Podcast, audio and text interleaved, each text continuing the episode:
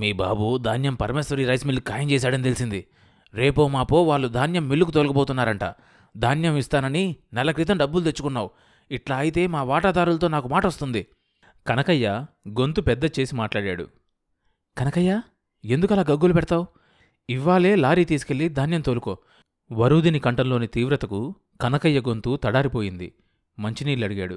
నీళ్లు తాగి, అది కాదమ్మా, ఉన్న సంగతి చెప్పా. వెంకటపతి ధాన్యం ఇస్తే తీసుకోవడానికి నాకేం, కళ్ళకద్దుకుని మరీ తీసుకుంటా అన్నాడు. ఎందుకివ్వరు? డబ్బు తెచ్చుకున్న వాళ్లకు ధాన్యం ఇవ్వడం తెలియదా అంది మొగుడి వంక చురచురా చూస్తూ. అయితే రేపే లారీలు మాట్లాడతా వెంకటపతి, నువ్వు కూడా నాతో పాటు లారీలోనే వచ్చేయి అంటూ కనకయ్య వెళ్ళిపోయాడు. వెంకటపతి లేచి డైనింగ్ టేబుల్ దగ్గరికెళ్ళి మిగిలిన గారెలు పట్టించసాగాడు. అప్పటికే గిన్నెలోని నెయ్యి పేరుకుపోయింది. దుమ్ము లేపుకుంటూ లారీ ఊర్లోకొచ్చింది. కనకయ్య రామాలయం దగ్గర దిగి వెంకటపతిని హెచ్చరించాడు. లారీ వచ్చి సాంబయ్య ఇంటి ముందాగింది. కూలీలు కాటా గోనె సంచులు పట్టుకొని బిలబిలా దిగారు. ఇంటి ముందు పురులు కట్టిపోసున్నాయి ఒడ్లు. లారీ వచ్చిన రొదకు కూలీల అరుపులకు అప్పుడే కునుకుపట్టిన సాంబయ్య లేచాడు. వడ్లపురి పక్కన కాటా నిలబెడుతున్న కూలీలను చూసి, రెండు రోజుల తర్వాత వస్తానన్నారుగా, ఇవాళే వచ్చారేం అన్నాడు. వెంకటపతి పక్కన నిలబడి పురి పగలగొట్టించాడు. కూలీలు వడ్లు కాటా వేసి బస్తాలు నింపుతున్నారు. ఎప్పుడు పట్టిన బస్తాలను అప్పుడే లారీలోకి ఎక్కిస్తున్నారు. వెంకటపతిని చూసి, వీడెప్పుడొచ్చాడు అనుకున్నాడు సాంబయ్య. బస్తీలో ఉంటున్నాడుగా, ధాన్యం అమ్మింది తెలుసుకొని మళ్ళీ డబ్బు గుంజుకుపోవడానికి వచ్చుంటాడు. డబ్బు అవసరమైనప్పుడే వీడికి ఇల్లు ఊరు తండ్రి గుర్తొస్తారు. ఏమైనా వీడికి ఈసారి చిల్లి గవ్వ ఇచ్చేది లేదు. దృఢనిశ్చయం చేసుకున్నాడు సాంబయ్య. ఇంట్లోకి వెళ్ళి మంచినీళ్ళు తాగి తిరిగొస్తున్న వెంకటపతితో, ఏరా రేటేమన్నా పెరిగిందేమో విచారించావా? లేకపోతే నాలుగు రోజులాగి తోలుకెళ్తామన్న వాళ్ళు ఈరోజే ఎందుకొస్తారు అన్నాడు సాంబయ్య. రేటేడా పెరిగింది, రోజు రోజు తగ్గిపోతుంటే తనలో తనే అనుకుంటున్నట్లు అని లారీల దగ్గరికెళ్ళి బస్తాలు లెక్కపెట్టడం మొదలుపెట్టాడు. నీకోటి పట్టింది ఇది పట్టడానికి, ధర పడిపోతుంటే మిల్లు వాళ్ళు తొందరపడతారా ఏం అంటూ కాటా దగ్గర్నుంచి లారీ ముందుకెళ్ళాడు సాంబయ్య. లారీ నిండుగా ధాన్యం బస్తాలు వేసి ఉన్నాయి. కూలీలు తలగుడ్డలు దులుపుకున్నారు. కాటా వాసాలు బల్లలు మడిచి రెండో పురి పక్కన గోడవారాగా మళ్లీ కాటా నిలబెట్టారు. కాటా మేస్త్రి మొత్తం డెబ్బై నాలుగు బస్తాలను లెక్క చెప్పాడు గుమస్తాకు. గుమస్తా లారీ డ్రైవర్తో అన్నాడు, ఒక లారీ చాలదు, నాలుగు ట్రిప్పులు వేసినా ఇవాళ ధాన్యం అంతా చేరట్లేదు. ఇవాళ మూడు పురులున్నాయి. కనకయ్య గారితో చెప్పు ఇంకొక లారీ మాట్లాడి పంపమని. రెండూ కలిసి మూడు ట్రిప్పులు వేస్తే సరిపోతుంది. ఆగు! లారీ స్టార్ట్ చేస్తున్న డ్రైవర్ని చూసి కేకవేశాడు సాంబయ్య. వెంకటపతికి గుండెలు చల్లబడ్డాయి. ఏ మిల్లుకయ్యా ధాన్యం తోలేది? గుమస్తాన్ అడిగాడు. మన కనకయ్య గారి మిల్లుకే. ఛత్, ఆపండి. కనకయ్య మిల్లుకైతే గింజ కదలడానికి వీల్లేదు. పరమేశ్వరి మిల్లు తాలూకు రామావతారానికి నేను మాటిచ్చింది కనకయ్య కాదు సాంబయ్య ఉద్రేకపడుతూ అన్నాడు. కనకయ్య గుమస్తా కంగారు పడ్డాడు. ఇదేమిటండి వెంకటపతి గారు? వెంకటపతిని చూసన్నాడు గుమస్తా. నేను కనకయ్యకు నెల కిందే మాటిచ్చాను, కొంత పైకం కూడా తీసుకున్నా తండ్రికేసి చూడకుండానే తండ్రితో చెప్పాడు వెంకటపతి. కోపంతో సాంబయ్య నిలువెల్లా వణికిపోయాడు. ఎవరినడిగిచ్చావురా అంటూ సాంబయ్య కూలీలను సమీపించి, దించండి. అట్లా చూస్తారేం, చెప్పేది మీకు కాదు అన్నాడు. లారీ పోనీయండి గుమస్తా గారు అన్నాడు వెంకటపతి. అంత ధైర్యం వెంకటపతికి ఎక్కడ్నుంచొచ్చిందో. సాంబయ్య కొడుకుని గుడ్లెర్ర చేసి చూశాడు. లారీ కదలడానికి వీల్లేదు, ఎట్లా పోతుందో నేను చూస్తాను. సాంబయ్య లారీకి అడ్డంగా వెళ్ళి నిలబడ్డాడు. లారీ డ్రైవర్కు ఎటూ తోచగా ఇంజిన్ ఆఫ్ చేశాడు. ఏమిటండి ఇది వెంకటపతి గారు, నాకెందుకు ఈ గొడవంతా? ఆ కనకయ్యనే పిలుచుకొస్తా. నువ్వు ఆగవయ్యా. గుమస్తాను విదిలించేసి వెంకటపతి లారీ ముందు నిలబడ్డ తండ్రి దగ్గరకొచ్చాడు. నువ్వు తప్పుకో, లారీ పోనీ. కొడుకు మీదకు తండ్రి కర్రెత్తాడు. గాడిద కొడక, నువ్వు పెళ్ళాం మాటలు విని. సాంబయ్య మాట పూర్తి కాలేదు. వెనక్కి విరుచుకుపడిపోయాడు. తనయుడు తండ్రిని లారీ ముందు నుంచి తోసేశాడు. సాంబయ్య కిందపడ్డాడు. కొడుక్కేసి చూశాడు. వెంకటపతికి అప్పటి కానీ తెలియలేదు. ఆ పడింది తన తండ్రి కాదు నేనని, ఆ పతనం తనదేనని. లారీ వృధ చేస్తూ వెళ్ళిపోయింది. డ్రైవర్ పక్కన కూర్చున్న వెంకటపతికి లారీ తన గుండెల మీద నుంచే వెళ్తున్నట్లుగా అనిపించింది. తనేం చేశాడు? కూలీలంతా ఎక్కడి వాళ్ళు అక్కడ బిగిసుకుపోయి నిలబడ్డారు. కనకయ్య గుమస్తా వచ్చి కిందపడ్డ సాంబయ్యను లేవదీయబోయాడు. సాంబయ్య గుమస్తా చేతుల్లో నుంచి తన రెక్క విదిలించుకొని పౌరుషంగా చూశాడు.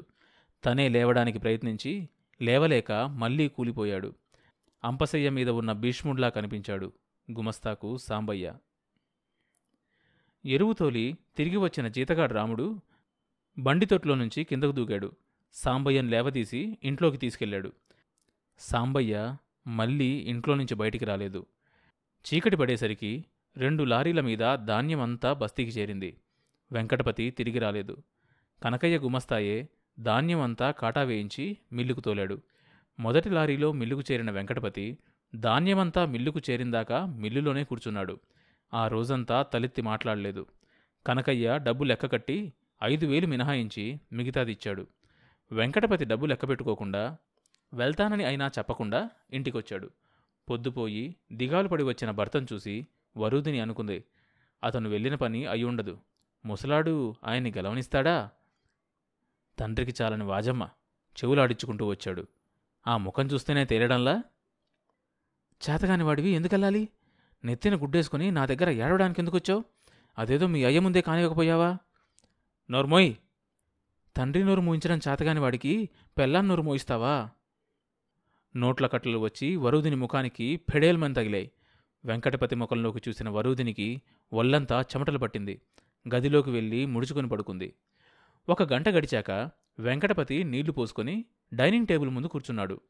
పనిపిల్ల ప్లేట్లో అన్నం పెట్టి ఒక గిన్నెలో కోడి పులుసు, మరో ప్లేట్లో కోడివేపుడు తెచ్చిపెట్టింది. కోడికాలు మాంసం ముందు పళ్ళతో పీకుతుంటే వరుదిని గుర్తుకొచ్చింది. వరుదినికి ఆ మాంసం అంటే తగని ఇష్టం. పనిపిల్లను పిలిచి, అమ్మగారు అన్నం తిన్నదా అని అడిగాడు వెంకటపతి. లేదు బాబు, అమ్మగారు ఎందుకో ఏడుస్తూ పడుకున్నారు. వెంకటపతి కోడికాలు పల్లెంలో వదిలి ఎంగిలి చేత్తోనే భార్య గదిలోకి వెళ్ళాడు. భర్త చేత ఓ పావుగంట బతిమాలించుకొని వరుదిని అలకపాన్పు వదిలి అన్నం ముందు కూర్చుంది. వీధిలో సాంబయ్య తలెత్తుకొని తిరగడం లేదు. సాంబయ్య రామాలయం దగ్గరకు కానీ రచ్చబండ దగ్గరకు కానీ వెళ్ళి మూడు నెలలైంది. తప్పనిసరిగా పొలం వెళ్లాల్సొస్తే పోలేరమ్మ గుడి మీదుగా చుట్టూ తిరిగి వెళ్తున్నాడు. పొలాన అంతగా చేసే పనులు కూడా ఏం లేవు. జీతగాడు రాముడే అంతా చూసుకుంటున్నాడు. ఇంట్లోనే మంచం మీద కాసేపు, విసుగుబుడితే పడకుర్చీలో కాసేపు కూర్చొని కాలాన్ని వెళ్ళిపుచ్చుతున్నాడు సాంబయ్య. గొడ్ల చావిడి ఇల్లు తప్ప వేరే లోకమే లేదు. రోజూ కనిపెట్టుకొనుండే జీతగాడు అడపాదడపా వచ్చిపోయే చింతడు, బిచ్చాలు తప్ప మనుష్యులు కనపడటం లేదు. చూడి ఆవు ఈని వారం రోజులైంది. సాంబయ్యకు మంచి కాలక్షేపం దొరికింది. చావిట్లోనే మంచం వేసుకుని ఆవుదూడను మంచం కోటికి కట్టుకుని అస్తమానం దాంతోనే ఆడుకున్నంత పని చేయసాగాడు. నిగనిగలాడుతున్న ఆవుదూడ ముట్టెను పొదువుకున్నప్పుడు, దూడ గుండెల్లో కుమ్ముతుంటే సాంబయ్యకు పరమానందంగా ఉండేది. ఇదే ఆరు నెలలు పోతే తనకు అలవి కాదు. మరో సంవత్సరం గడిస్తే మిసమిసలాడుతూ కోడ వయసులో చావిడంతా కదం తొక్కుతుంది. మరో ఏడాది గడిస్తే పోట్ల గిత్త అవుతుంది, అందరినీ కుమ్మేస్తుంది. సాంబయ్య చేతుల్ని నాకుతున్న ఆవుదూడ చావిట్లోకి తల్లి రావడం చూసి పలుపు గుంజింది. సాంబయ్య మంచం కదిలింది. ఆవు వచ్చి దూడను నాకసాగింది. సాంబయ్య లేచి బలవంతంగా ఆవును దూడ నుంచి విడదీసి ఘాట్లో కట్టేశాడు. లేగదూడ పలుపు గుంజుకుంటూ అంబా అంది. అణిచిపెట్టుకున్న మమకారం, వాత్సల్యం సాంబయ్య గుండెల్ని చీల్చుకొని పొంగాయి. వెంకటపతి, తన బిడ్డ వెంకటపతి, ముప్పై ఏళ్ళు తన గుండెల మీద పెరిగిన వెంకటపతి. తను వాణ్ణి కనురెప్పల చాటున పెంచుకున్నాడు. వాడే సర్వస్వం అనుకున్నాడు. వాడికోసం తన వయస్సు, ఆనందం ధారపోశాడు. జన్మంతా వాడికోసమే వెచ్చించాడు. తిని తినక, ఎండనక వాననక రెక్కలు ముక్కలు చేసుకున్నాడు. నింద అవమానం భరించాడు. సిరి సంపదలు పోగు చేశాడు. అంతస్తును అందించాడు. గౌరవాన్ని కొనిపెట్టాడు. దానికి ప్రతిఫలంగా తనకు తన కొడుకేమిచ్చాడు? కొడుకు నుంచి తను ఆశించిందేంటి? తనకు బ్రతుకులో కావాల్సిందేంటి? సాంబయ్యకు గుండెలు బరువెక్కాయి. కళ్ళు చెమ్మగిల్లాయి. ఆ రోజు ఉగాది. రాముడు పెందలాడే ఇంత ఉడకేసి వెళ్ళిపోయాడు. పండగనాడు కొడుకు కోడలితో కలకల్లాడాల్సిన ఇల్లు బావురుమంటూ ఉంది. ముప్పై ఏళ్ల క్రితం పండగపూట దుర్గమ్మ తలస్నానం చేసి కొత్త చీర కట్టుకొని పల్లెల్లో గారెలు బూరెలు పెట్టి తను తింటూ ఉన్నప్పుడు ఏం చెప్పింది? కొడుకు పుట్టబోతున్నాడని విని పరవశించిపోయాడు. వాడిమీద ఎన్ని ఆశలు పెంచుకున్నాడు, ఎన్ని కలలు కన్నాడు. ఏడి తన వెంకటపతి ఈనాడు ఏడి? మునిమాపు వేలదాకా వెంకటపతిని గురించిన ఆలోచనలతోనే గడిపాడు సాంబయ్య. ఏ ముహూర్తాన కొడుకు పెళ్ళయిందో కానీ అప్పట్నుంచి ఒక్కరోజు కూడా మనశ్శాంతి లేదు. మరి పోయిన ఏడాదంతా ఎగుడు దిగుడుగానే గడిచిపోయింది. ఈ కొత్త సంవత్సరం ఎలా ఉంటుందో, తన వెంకటపతి దోవన పడతాడా? సాంబయ్య లేచి నెత్తిమీదగా పైపంచ కప్పుకొని రామాలయం దగ్గరకు బయలుదేరాడు. అప్పటికే జనం బాగా పోగయ్యున్నారు. రామాలయం అరుగుల మీద గడపల మీద ఊర్లో పెద్దలంతా కూర్చున్నారు. బీదవాళ్ళు, తక్కువ స్థాయి వాళ్ళు నేలమీద పక్కగా కూర్చున్నారు.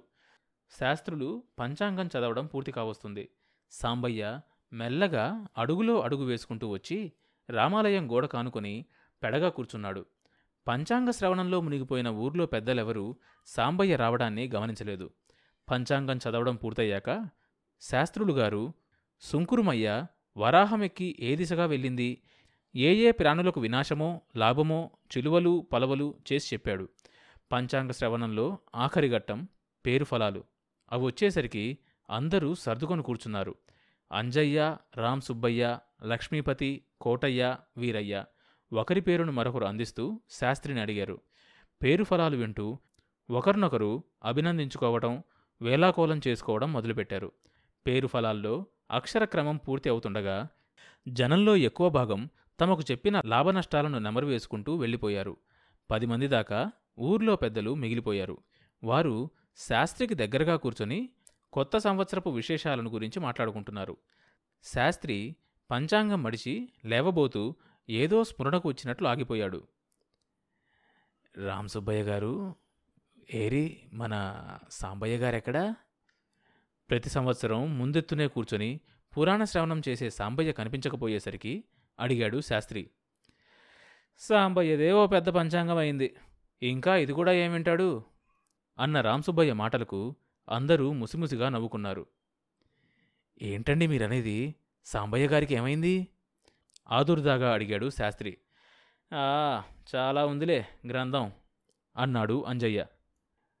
మీకు తెలియదా శాస్త్రిగారు, కొడుకు చావా చితక బాదాడు అన్నాడు వీరయ్య.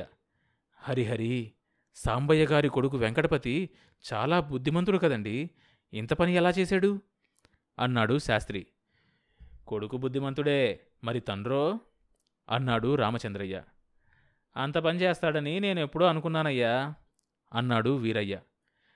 రామరామ, ఇంతకీ తండ్రి కొడుకుల మధ్య మనస్పర్ధలు ఎందుకు వచ్చినట్లు? ఒక్కడే కొడుకు కదండి, కోడలు కాపురానికి కూడా వచ్చిందని విన్నాను. అదే మొదలనుకోండి శాస్త్రి గారు, కొడుకుని కోడల్ని కాపురం చేయనిస్తేనా అన్నాడు రామసుబ్బయ్య. శివశివ, సాంబయ్య గారి గురించి మీరు ఆ మాటంటే నేను నమ్మలేకుండా ఉన్నాను. ఆ కొడుకంటే ఆయనకు పంచప్రాణాలు కదండి.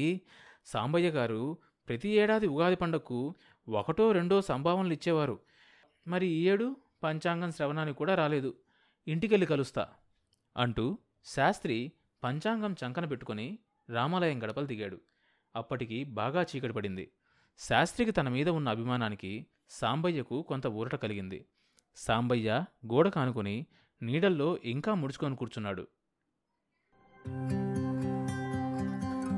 తర్వాత భాగం వచ్చే ఎపిసోడ్లో వినొచ్చు. ఈ షో అన్ని మేజర్ పాడ్కాస్ట్ ప్లాట్ఫామ్స్లో వినొచ్చు. కొత్త ఎపిసోడ్ రిలీజ్ అయినప్పుడు మీకు తెలియడం కోసం సబ్స్క్రైబ్ చేసుకొని నోటిఫికేషన్ టర్న్ ఆన్ చేసుకోండి.